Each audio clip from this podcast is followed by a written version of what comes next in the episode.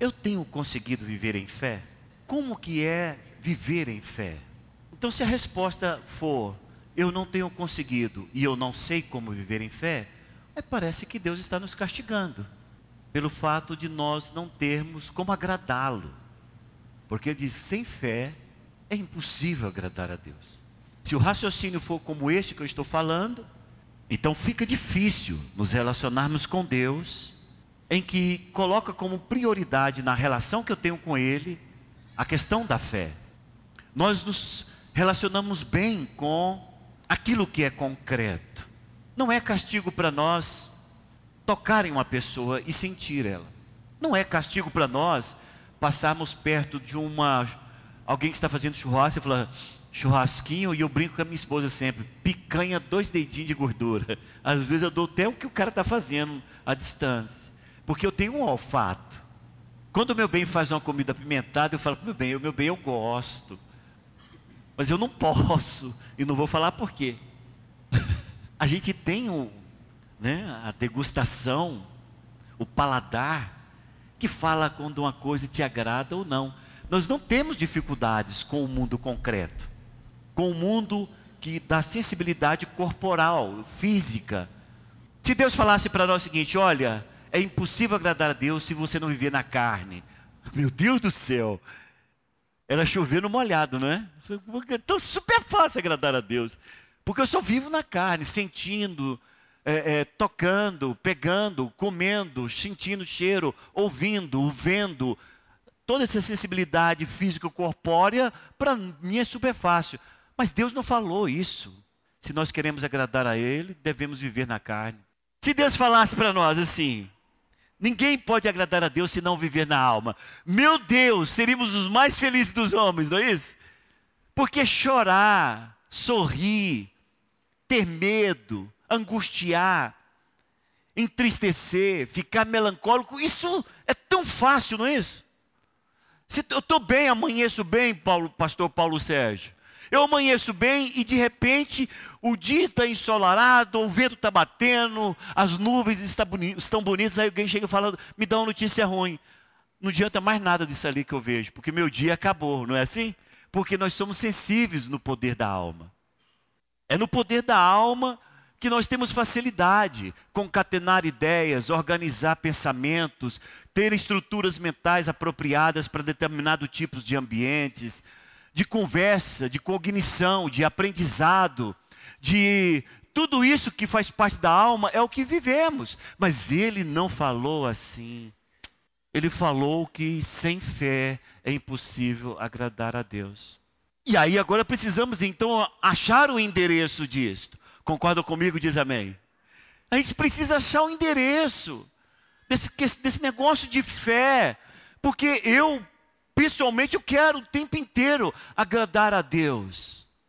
E aonde que esse CEP, aonde que tem esse código de endereçamento postal? Aumentou o número do CEP porque nós não estamos encontrando o local onde devemos estar depositando as nossas vidas para agradar a Deus, que lugar que se chama fé. E eu tenho procurado estimular a igreja e eu não vou cansar disso enquanto eu não ver insights, pessoas tendo luz assim, pastor, encontrei, pastor, achei. Eu não estou vendo isso. Enquanto eu não ver isso acontecer, eu vou insistir com essas explicações que começam na periferia das nossas vidas e entra na profundidade. Preste atenção. Todos os sentidos do meu corpo, então, estão vinculados nesses cinco sentidos que nós temos: de visão, audição, paladar, olfato e toque sensibilidade.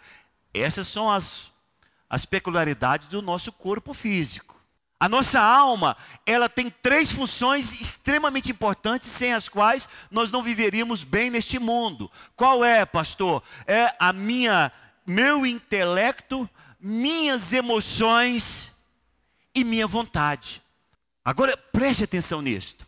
Quando nós falamos sobre essas funções da nossa alma, é como se nós estivéssemos percorrendo um caminho na nossa alma, da, de um nível mais leve para um nível mais profundo.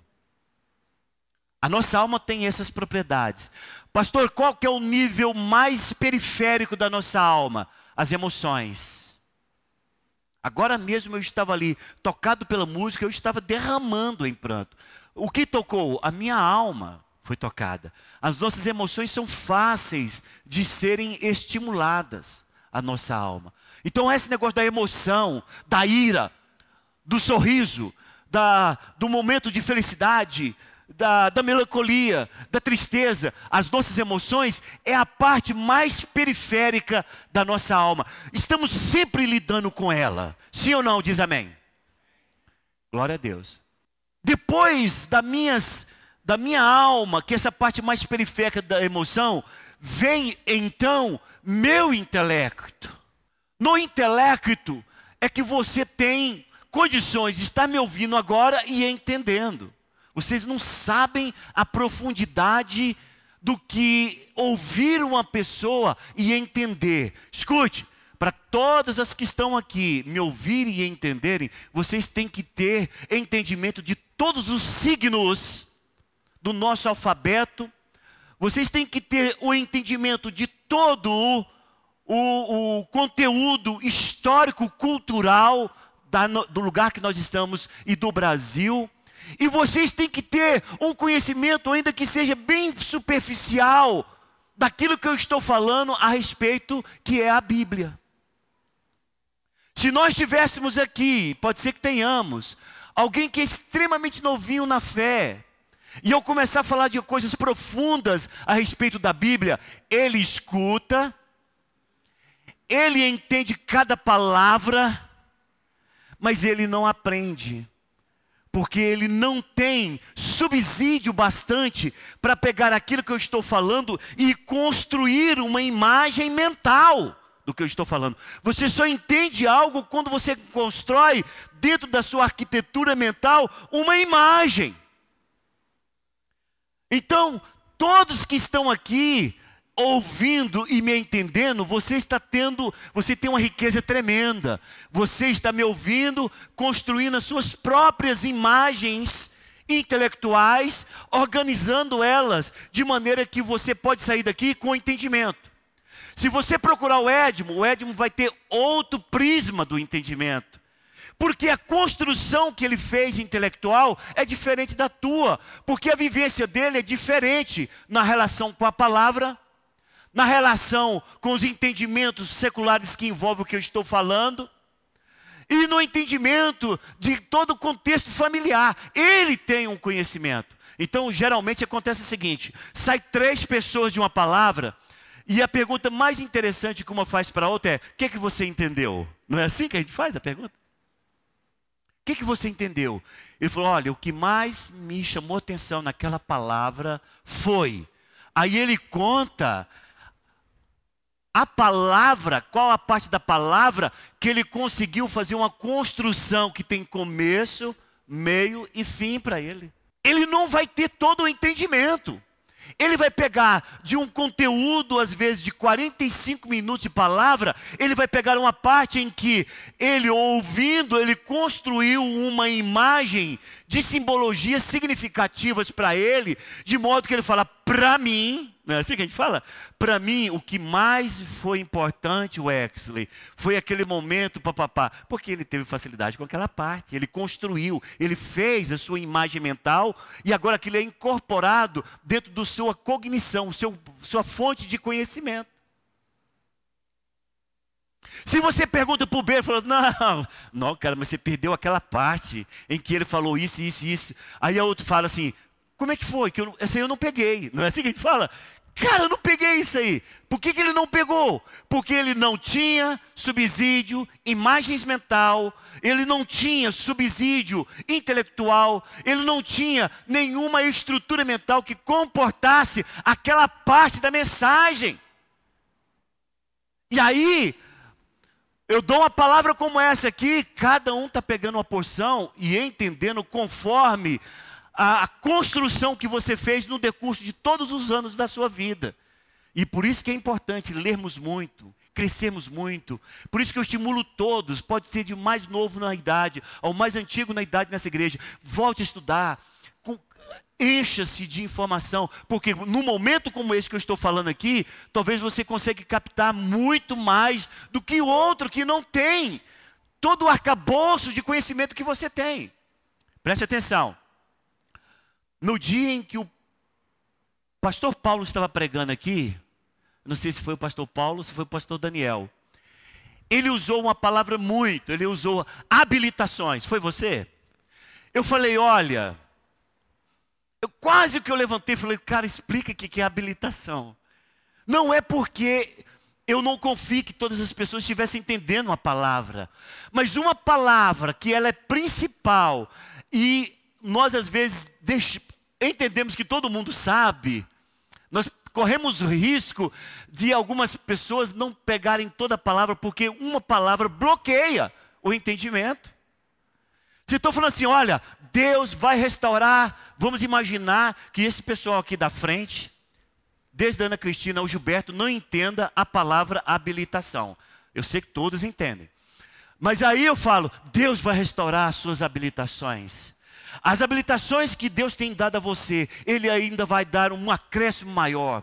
Ele vai dar um upgrade dentro das suas habilitações, de maneira que as suas. Acabou. Eles vão sair sem nenhum entendimento, por causa de uma palavra que não faz parte do arcabouço de entendimento a respeito daquilo que está se falando. Isso aqui é só para explicar a importância do intelecto. Então vemos, na alma, as emoções, todas essas são muito fáceis, porque elas decorrem do, das circunstâncias que nos envolvem e nos toca ou de maneira sensitiva com os olhos, ou audição, ou, ou circunstâncias adversas, ou que nos faz lembrar. A alma nós não temos problema para exercer ela dentro da nossa vida cotidiana. O intelecto já é uma área mais profunda, é isso que eu estou explicando para vocês. Ah, o intelecto é importante, por isso que nós estimulamos essa igreja. Volta a estudar, irmão.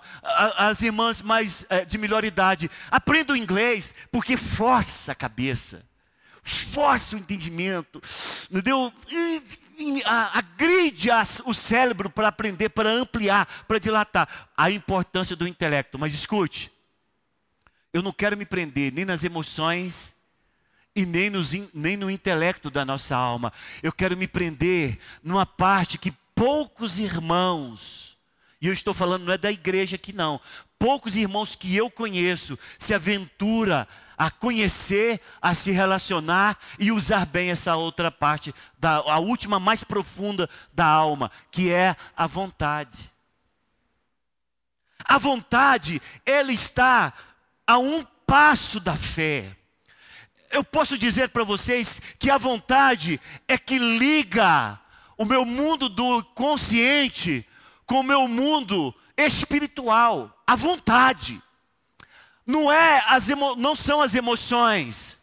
Não é o meu intelecto. Eu não consigo ter fé pela razão. Mas existe uma parte da minha alma que é muito próxima da fé. Ela tem uma forte ligação com a fé. A fé não vai conseguir nunca ser fé se não for pela vontade. E é por isso que é um terreno pouco visitado pelos membros da igreja, pelo corpo de Cristo, e muito menos para aqueles que nunca tiveram uma relação espiritual com Jesus. Eles não conseguem acessar o terreno da vontade. Pouquíssimos lá fora acessam o terreno da vontade. E você pergunta: qual é a a especialidade lá fora que mais conseguem tocar na corrente da vontade? Os esportistas. Sabiam disso? Os esportistas são os que mais conseguem acessar a vontade. Porque o esportista, mas é, é, às vezes é, se aventura uma única vez na vida. Quando o esportista diz, eu vou ser campeão. Ou quando o esportista diz, eu vou ser o melhor. Ou quando o esportista diz, eu vou fazer essa trajetória até subir o pódio, eu vou fazer isso. É, às vezes eles tocam uma vez e eles nem sabem que tocou o terreno da vontade. Mas eu digo para todos nós que estamos aqui, preste atenção nisso. Se você conseguir achar o terreno da tua vontade e segurar no terreno da tua vontade, a próxima ligadura é a vida de fé. É a vida de fé. Você não vai ter ligação da razão com a fé. Pelo contrário, a fé depõe contra a razão. Porque é na fé é que você olha para alguém que não tem perna e diz: Eu creio que vai nascer perna. Mas a razão diz: É impossível. Os sentimentos dizem: Eu estou com medo. Mas a vontade, ela não tem essas fraquezas da razão e das emoções. A vontade, ela é a parte que liga a nossa relação deste mundo com o mundo sobrenatural. A nossa vontade é que liga este mundo natural com o mundo do espírito. Pastor, qual que é o mundo do espírito? Você tem um espírito. O seu espírito tem a intuição. Quando eu falo esses insights, esse momento você fala assim: Deus falou comigo. Como?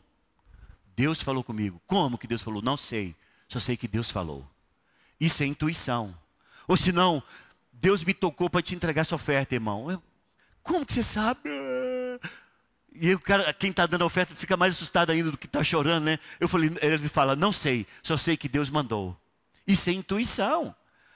Chega alguém e ora e fala, Deus, agora em nome de Jesus, livra o teu filho desse mal, que estava selando para o caminho dele, tira ele desse mal. No outro dia ele passa por um lugar, quase que cai, quase que acontece, depois ele liga de lá. Cara, como é que você sabia disso? Intuição. Isso só no, no mundo do espírito. que mais, pastor, que tem no mundo do espírito? Comunhão. É aquela questão de você fechar os olhos e pelo terreno da vontade, e pelo terreno da vontade, você voltar-se para o teu espírito e ali você encontra Deus sentado no trono da sua vida. Não é pela emoção e não é pela razão, é pelo terreno da vontade que você induz todo o seu ser a olhar para dentro de, do seu espírito e encontrar Deus reinando ali. E encontrar Deus se movendo ali. E aí você fala, Senhor Jesus. E esse negócio tem uma ressonância no mundo espiritual que vocês não possam nem imaginar. Isso aqui é comunhão. E o que mais, pastor, tem no mundo do espírito, no meu espírito? A consciência. É a consciência que me leva, que, que joga uma informação lá para o campo da razão. Vup! Ele joga uma cartinha correio, manda um pombo correio dizer: Você pecou. Sabiam disso? É lá na consciência de Deus que você tem no seu espírito que manda um bombinho correio. E ele chega lá para o seu mundo da razão, do seu sentimento. Você pecou contra Deus. E aí a pessoa acaba com o dia. Não, pequei, realmente eu pequei. O que, que, eu tenho que fazer? Pelo terreno da vontade, e é o único caminho é que eu chego diante de Deus resoluto na minha posição de arrependimento e de um novo começo em Cristo Jesus. Mas sempre à vontade, ligando, ou aquele negócio que sem fé é impossível agradar a Deus e o nosso mundo de consciência. Escute, igreja.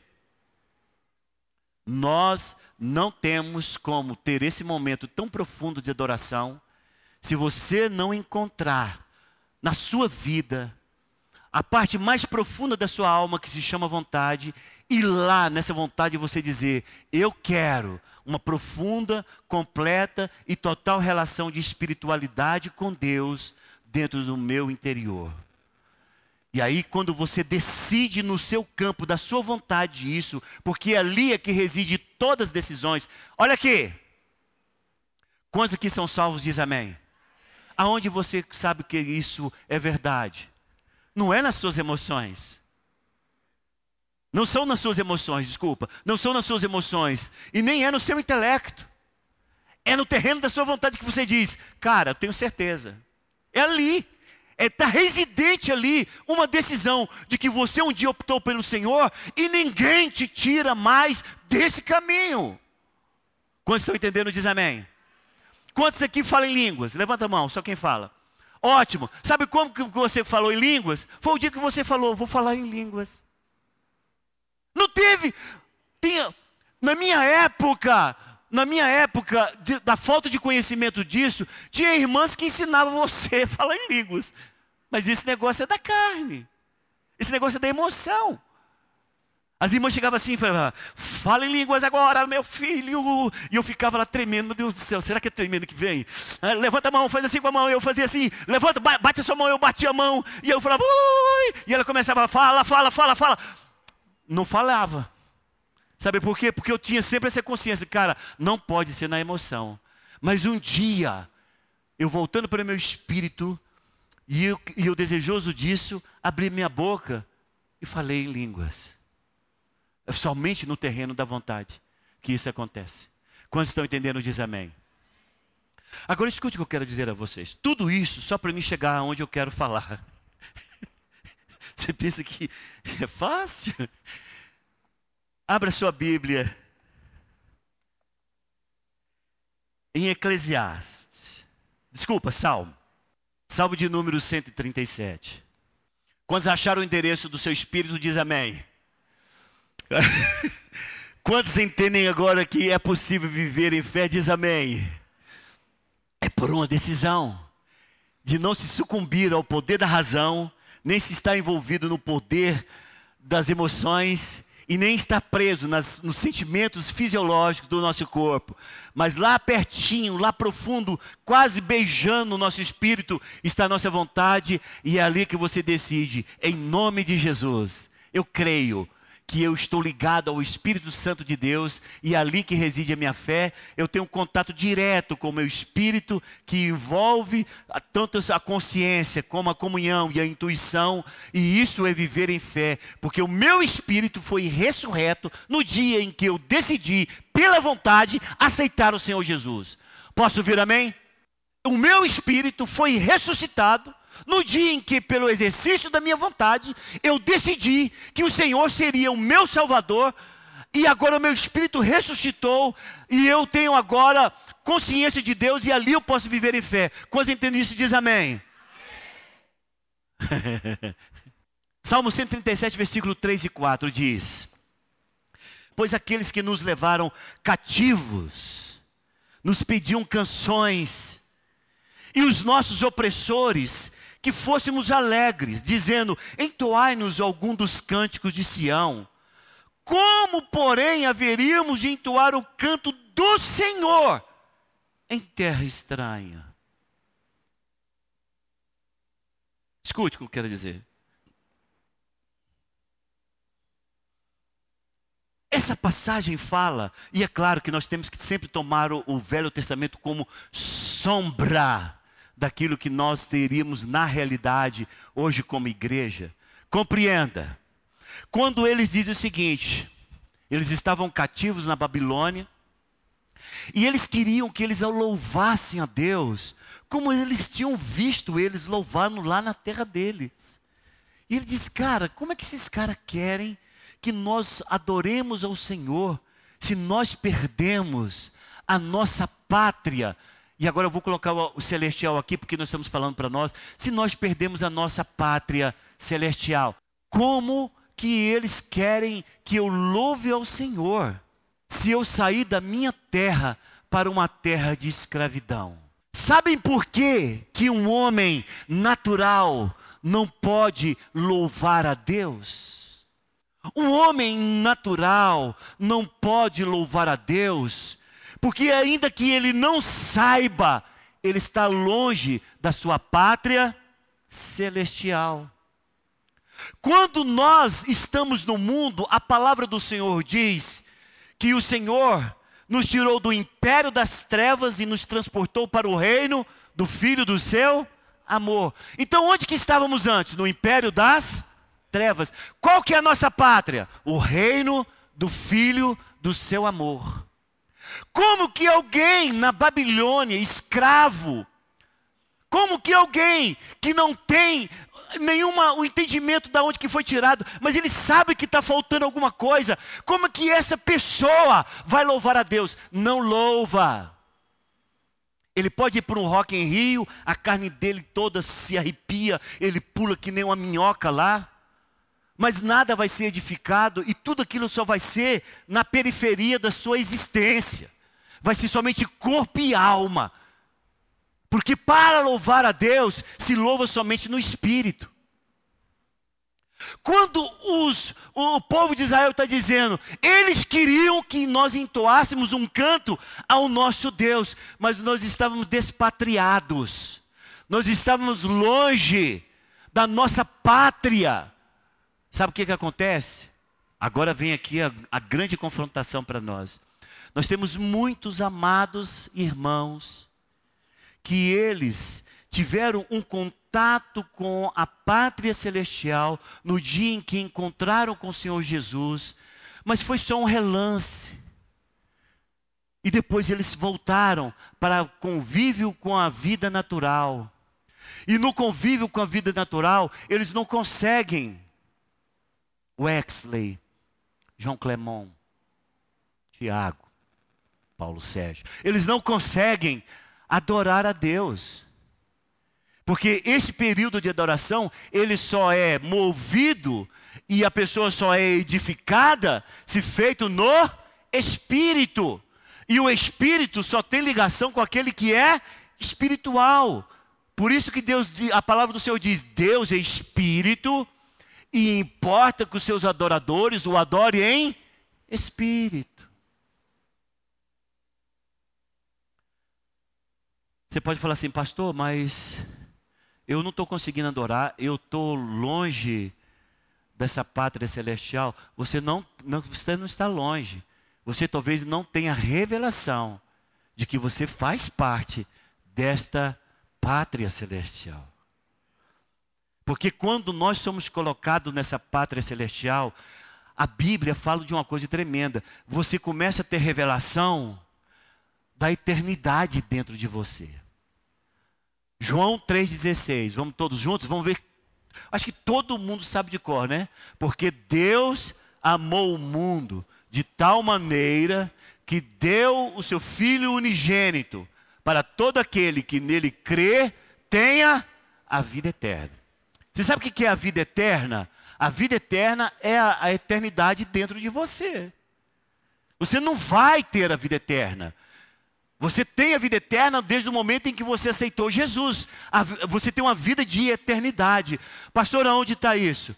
Quando Salomão escreve a sabedoria, ele fala de uma coisa muito interessante. Ele está falando sobre o tempo, mas ele mostra uma revelação que agora perpetua e chega até nós através dessa palavra vida eterna. Está lá em Eclesiastes, você quer abrir? Eclesiastes capítulo 3, versículo 11. Tudo fez Deus formoso no seu devido tempo. Também pôs a eternidade no coração do homem. Posso ver amém? Você fala, cara, como é que é isso? Deus não projetou o homem para morrer. Deus projetou o homem para viver com ele eternamente. Porque nós somos a imagem e semelhança dele. E se nós amanhã nos tornaremos um só espírito com Ele, esse espírito é eterno. Bom, se quando eu creio no Senhor, como diz em João 3,16, a vida eterna entra dentro de mim, isso significa que quando eu não tenho revelação dessa vida eterna, eu não consigo me relacionar com o eterno. É simples assim. Se Deus te coloca, Tiago, a vida eterna dentro de você, você tem uma facilidade muito grande de detectar se você está tendo uma boa relação de eternidade. Como? Quando você não consegue adorar a Deus. Você detecta isso, fala, cara, está empoeirando a minha vida eterna tem alguma coisa empoeirando a minha eternidade. Porque eu estou sentindo dificuldade nessa relação de levantar os braços e simplesmente eu me sumir deste lugar e me ver na eternidade adorando Ele como Ele merece. Porque, irmãos, do contrário, eu caio dentro do, de 1 Coríntios capítulo 2, versículo 14. Depois você pode abrir, se você quiser abrir também agora, não tem problema. Em 1 Coríntios capítulo 2, versículo 14 diz: Ora, o homem natural, ou seja, o homem periférico, o homem carnal, aquele que vive dentro dos seus sentimentos fisiológicos e emocionais, é isso que está dizendo, estou explicando tudo isso. Este homem natural não aceita as coisas do Espírito de Deus. Aqui é Espírito maiúsculo, Espírito Santo, da eternidade. Porque eles são loucura. E não pode entendê-las. Porque elas se discernem espiritualmente. Pastor José Mateus, somente pelo entendimento e revelação da vida eterna dentro de você, é que você consegue se relacionar com aquele que é eterno. E quando você se relaciona com aquele eterno, é a mesma coisa de dizer, Viviane, é assim, ó, uhul, voltei para a minha pátria. E quando eu volto para a minha pátria, que é a eternidade, eu louvo, eu glorifico, eu bendigo com substância. Presta atenção, com substância, com revelação, com entendimento. E aí, uma hora e meia, três horas, para mim não é nada. Eu saio do tempo, porque eu agora voltei para a minha pátria. Pode pedir músicas e cânticos que for, porque daqui vai sair, porque a relação é esta a minha, meu canto, a minha alegria, o meu louvor, a minha gratidão é só quando eu encontro a minha pátria. E a minha pátria é eterna. E vinculada ao eterno, ao Espírito eterno, ao Deus que habita em mim. E quando isso, e quando isso acontece, eu entro dentro daquele versículo que está lá, se você quiser abrir agora, eu só fecho com esse versículo, Pedro Paulo. Se você abrir a sua Bíblia aí, em Isaías 35, 10. Olha o que, que Isaías está dizendo quando você sai da sua pátria, da esfera da emoção e da esfera do corpo físico e vai pela vontade, a vontade agarrada em você te empurra lá para o mundo do espírito e você se encontra agora na sua pátria, que é a eternidade, na sua relação de comunhão, consciência e intuição de Deus. É o que está escrito aqui, ó, os resgatados do Senhor voltarão e virão a Sião com cânticos de júbilo. Alegria eterna. Essa alegria não é alegria comum, é uma alegria eterna. Coroará a sua cabeça. Gozo e alegria alcançarão, e deles fugirá a tristeza e o gemido. Posso ouvir amém? Um mundo caído, um mundo caído, nunca adorará a Deus. Esse mundo que nós estamos, ele é um mundo caído. Se eu não sair desse mundo caído, usando todas as minhas faculdades, física, emocional, intelectual e a minha vontade, para entrar no campo da fé, ligado à minha vontade de caminhar com o Senhor em intimidade e a fé, porque elas, é facinho de dar a mão à vontade com a fé. Eu não vou conseguir andar de maneira espiritual e fazer cânticos da maneira como nós queremos nessa tarde, que são cânticos espirituais, que procede de uma alegria que não vem de fora para dentro, mas vem de uma permanência, uma vivência e um fluir do Espírito Santo de Deus no nosso interior. Só vai acontecer assim. Então, quando você começa a louvar e começa a cantar e começa a cantar e você começa a suar e a coisa começa a ser enfadonha, é hora de você parar e falar: "Cara, errei o caminho. Procurei um atalho. Vou ter que voltar agora para o meu interior e procurar o endereço correto, achar na minha vontade a decisão de me ligar ao Espírito e dizer: agora sim, Senhor, eu te adoro em espírito e em verdade, por uma decisão do mais profundo do meu ser emocional, da minha alma, que é a vontade, que se liga agora à, à fé e à ação do Espírito, para que nesse, nesse encontro do natural com o espiritual, eu viva a tua eternidade e te louve por, por aquilo que tu é, agradando o Senhor, e completamente dentro do versículo que diz que eu estou agradando porque eu estou vivendo em fé, porque sem fé é impossível agradar a Deus. É, não vai ser dessa vez também que tudo isso vai, né? Todo mundo vai, glória a Deus, oh meu Deus, agora eu achei o caminho. Não vai ser assim, mas eu, pelo menos eu estou tentando. E vai dar certo numa hora e eu vou ver pessoas pipocando, falou, pastor, entendi, Deus, tive revelação, glória a Deus, compreendi esse caminho, por isso agora, nossa, meu louvor mudou, minha vida mudou. Eu estou sonhando com isso. Enquanto isso, eu estou quebrando pedra, mas minha função aqui é essa, de incitar os irmãos a uma vida de maior profundidade em Deus, para a glória do nome do Senhor Jesus. Posso ouvir amém? Vamos colocar em pé?